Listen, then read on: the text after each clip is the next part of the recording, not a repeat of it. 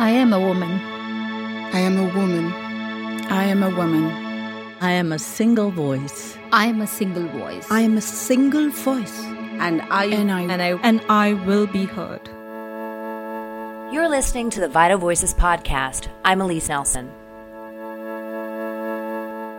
Thanks for tuning in to the Vital Voices podcast. On this episode, we're sharing a conversation between myself and actor, activist, and Vital Voices board member, Sally Field.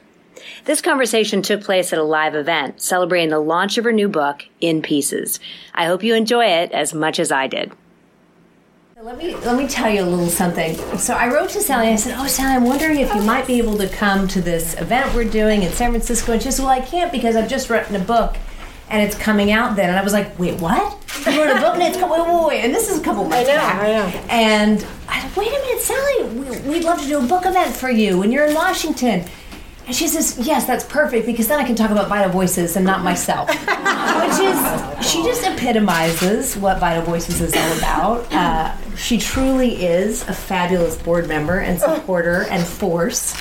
But what I love about her is she's always looking for those opportunities to use her voice and power and platform to give us voice. Mm-hmm. Yeah, So yeah, thank you. it's- thank you for yeah. that. Well, for me, I just have to say that you I offered this. This is the kickoff for this book tour that I'm about to be launched into space. I mean, literally, and uh, because this is all. I mean, though it took me seven years to write this, after that, it, it's it's happened so fast. I'm like, oh, wait, wait, wait, wait. Maybe I changed my mind and I don't really want to do this. Ah! And um, when I said to Alyse, I can't, I can't. I'm. And she said, "We're going to give it book pair." I, I wrote back to her and said, "Oh my God, that makes me cry, because this is my." I said to my sisters, you know, and I felt like, um, and she reached out to, and she was trying to connect to all the places all over. At least I'll, I'll meet, I'll be able to meet up with Rosie in Seattle, um, and have another one because I feel like this is, you know, I this is the perfect way for me to feel uh, launched into space and and supported by my Vital Voices um, sisters, and so I cannot thank you enough for this for this gathering, Donna and Matt. I, Matt, I, so much. It means so much to me. Uh, so thank you. Well, I know you want to talk about Vital Voices, but of course, everyone here wants to know all about this book. And this book, this is an incredible book. It's so beautifully written. I was stunned to hear you. You wrote every word over seven years. You wrote every. I mean, it's just it's it's it speaks so much, obviously, to who you are, but also the stories that you tell. It's um, it's so incredibly honest. And what I wonder is why now? I mean, this is a moment for women, certainly. Um, and you're telling this incredible woman's story, your story. Why now? Why this book? Well, I didn't know it would be now because I didn't know if it would be ever because it, it took so long. I, I well, how long have we got here? We got a long time. Can we light the barbecue and just? we may be here a while. Um, my mother passed away on my 65th birthday, um, and I will be 72 in November. So it's been a while. Um, uh, when she passed away, I I thought I had done everything I should do. I had the conversations, the hard ones. We sat and talked, and all of those urgencies that you felt had to be done before she was gone. But when she was gone, I felt deeply disquieted. And it wasn't just that I mourned her, I felt that there was something festering on me. And I didn't know what it was, I didn't know where it was, I didn't know how to fix it, and I didn't know how to make it go away. And serendipitously, a friend of mine who is the co founder of the Omega Institute in upstate New York, and you must know, if you don't know it, you should, because it's you would all really love it. Uh, it's an extraordinary place. And every year they would do this Women in Power conference and bring in the most extraordinary women on earth to speak about their lives and what they believe in and how they got there and their trials and tribulations. And one year they brought in all the Nobel Prize winning women who were still alive and who could get out of their country. Uh, you were supporting a lot of the ones that couldn't get out of the country. Vital Voices was getting in there like crazy, trying to uh, help women. Um, then this year, after my mother had passed away, Elizabeth called me and said, Was I coming? And I said, Oh my gosh, yes, I'm coming. I'll be just so grateful to sit in the back and listen to all these wonderful women and just, you know, take, trying to take it all in. She said, Well, good, I'm glad you'll be there because I want you to give the keynote address. and I said, "Hmm, what? I can't possibly give the keynote address. You can't ask me to do that. I, I, can't, I can't give the keynote address. I have nothing to say. And she said, Yes, you do, Sally. And it was bong. Yes, I do. Yes, I do. I have something to say. And I think they thought I was going to write like a little 15 minute speech, you know, turn to your neighbor and say hello, introduce yourself, and you hope they have a great weekend, and blah, blah, blah. I didn't write that. I wrote a very long speech, like 45 minutes, maybe an, almost an hour long, and it was raw and it was um, honest and it was hard to say, and I was shaking all over. And um, what I felt from the dark, unseen world that has been before me my entire existence, this audience, what I felt from them to me, what I felt from me to them, I knew that I had to find this story. And I had to find it for myself. But the only way that I could do it and do it and go to the places that I needed to go and had never gone, had never wanted to go, is in is if I made myself learn a new craft. It was in the craft of acting and learning the craft of acting most of my life that forced me to go and find pieces of myself that I would not have found otherwise because I didn't want to know them, I didn't want to see them. And when I had was so compelled because the art of acting so it, it brought me life. Um, I would go find those pieces within myself and I would unite with them.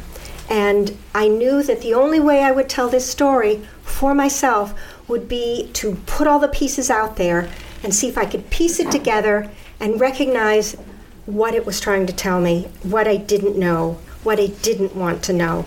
And it took me seven years to do it um, all by myself, um, except I reached out to a literary agent in, in New York because I didn't want to be represented by anyone connected to Hollywood that thought they knew what I had to say. Mm-hmm. Um, I reached out to a wonderful literary agent named Molly Friedrich.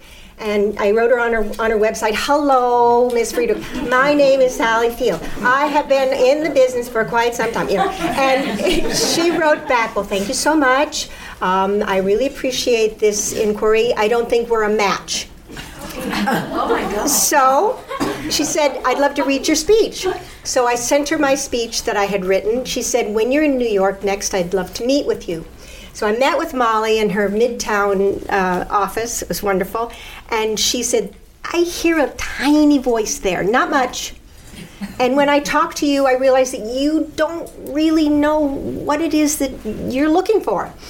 She says, This is what I want you to do. I want you to go home and write 50 or 80 pages and then show me that. If I respond to that, I'll represent that and not you.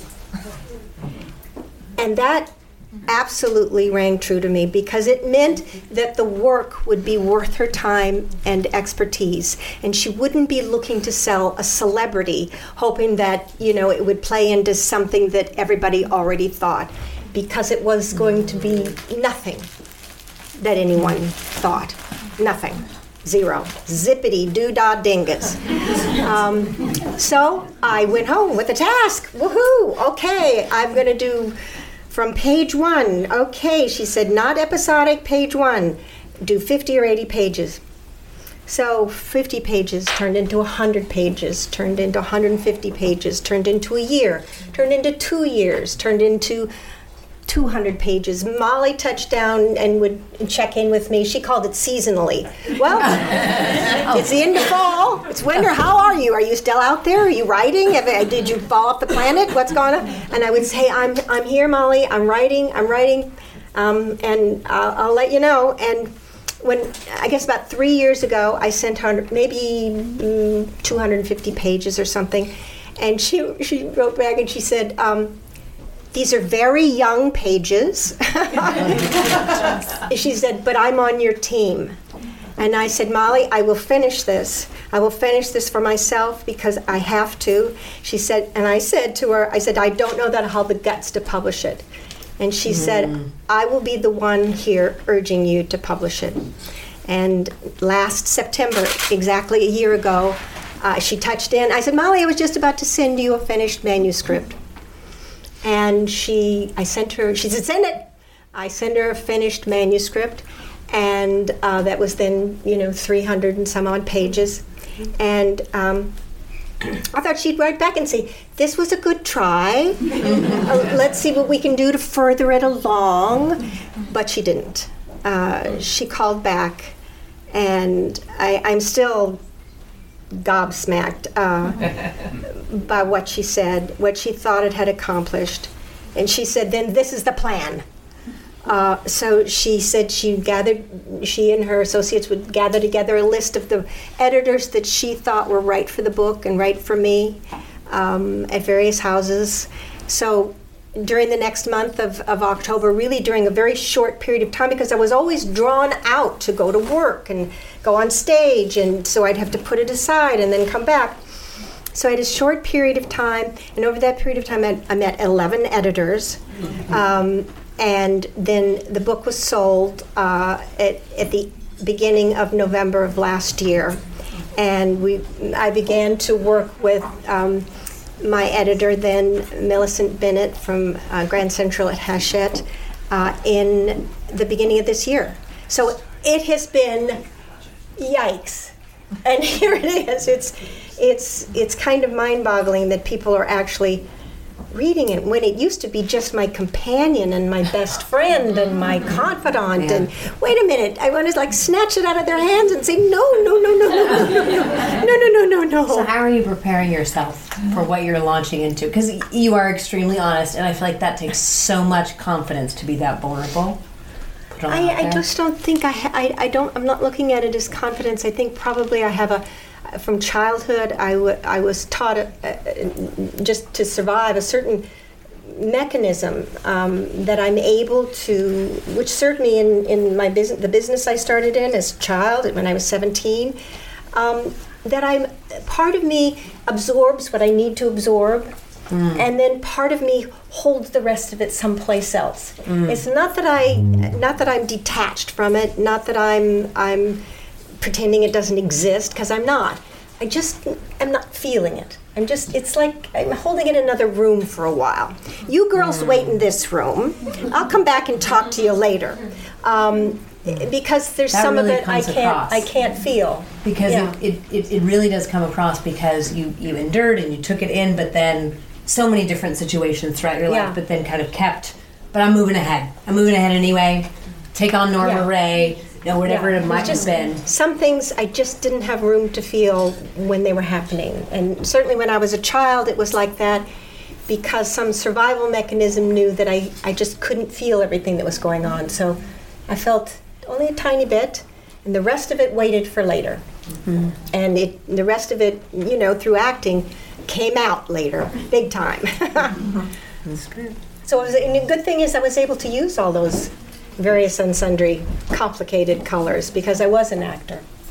So, how And I still am. God, wait a minute. don't take it away.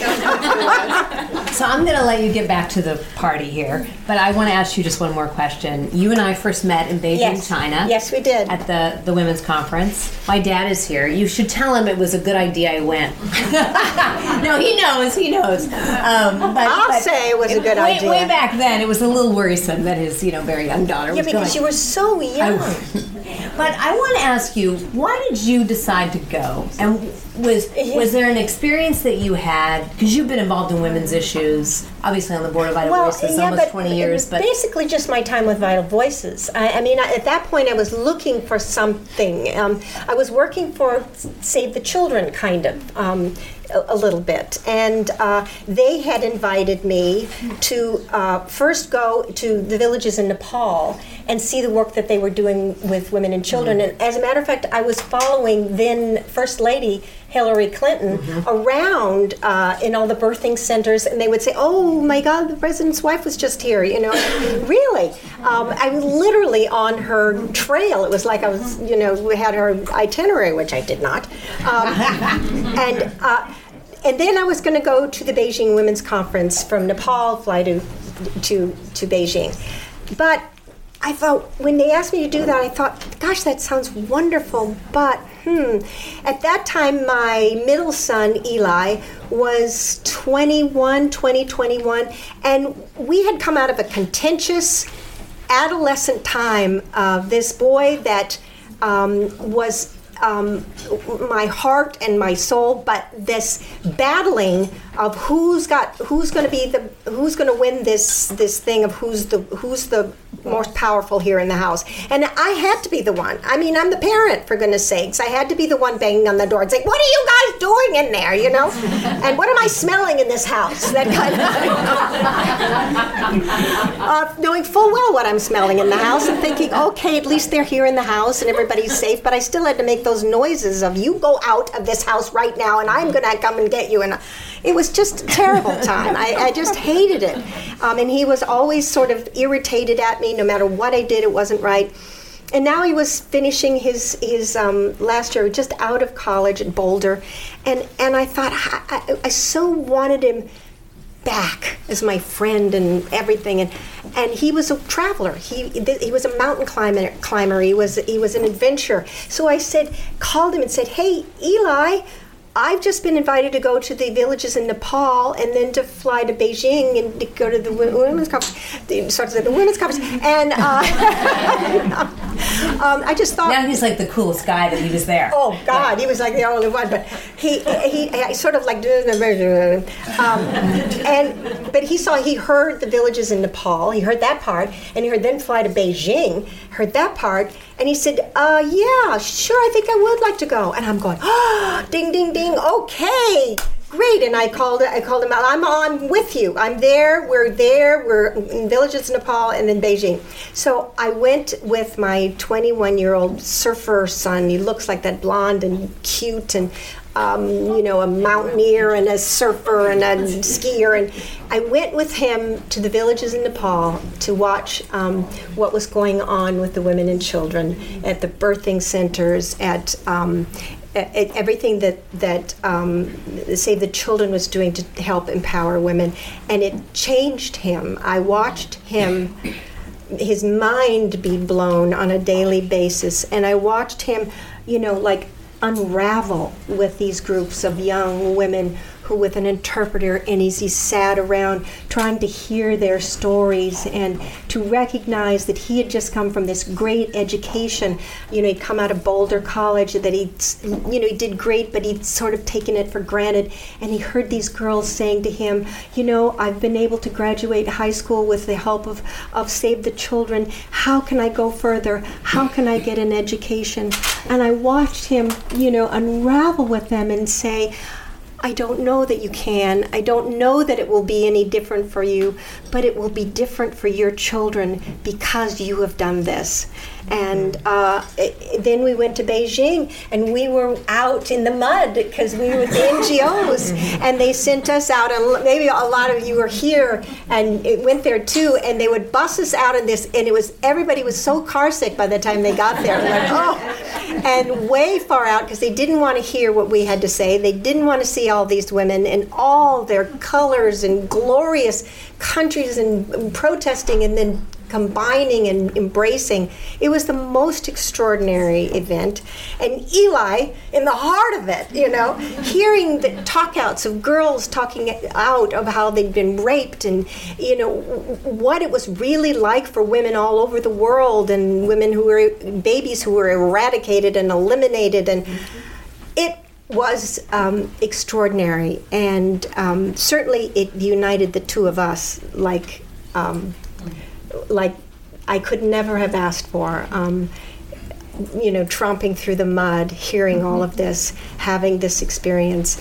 Right after that, I came back and I was I was completely beside myself to try to figure out how I could participate to change this world where at that time, what was it? The, the UN um, report had come out that 100 million, mm-hmm. 100 million females were missing off the planet statistically 100 million females. And the imbalance of that, if not felt that year, would be felt forever after. And it, this wasn't getting better. It wasn't a weird year. It was every year it was getting worse. And serendipitously again, I happened to go to lunch at, at a friend's house, and there was um, uh, Ambassador uh, Madam Al, um, um, Albright, um, Madam Ambassador Albright, and who else was there? Um, um, Melanne. Melanne. Yeah. Melanne was there. That's who Melanne was the two- here. I know she was gonna. Melanne was right there. from the airport. the two of them were there and talked about this new, this brand new group that they were just putting together called Vital Voices. And um, That's probably her. Yeah. yeah, she has Melanne. And that's when I went up to Melanne and, and said, please, I want to be part of it. And so I've been a part of it ever since. When um, I, di- I just did a, um, an, a thing for um, PBS with um, Christiane Amanpour. And I was remembering that one of the very 1st uh, galas uh, in the tiny room, Yes. at the, in the tiniest room, it held like 200 people or something, and you were so thrilled it was like it was like filled. We had like 200 people here, and I, 200 people care about women in the world. And it was with and the co-host was Christiane Amanpour. I remember. So I'm sure in that interview you talked all about Vital Voices. Yeah, in some ways, in some weird way, we actually did. Oddly enough, but we didn't. We didn't actually mention it, or did I mention it? I find a way to mention it. You always do. You always do. Well, thank you so much, Sally. And I know her books are for sale. Politics and Prose here is here. Yes, I'm on my way there right now. As a um, matter of fact, my and- pen in hand. Yes, to sign them. So thank you so much for being here. Thank you, for thank you, thank you for this so much, so much. Thank you.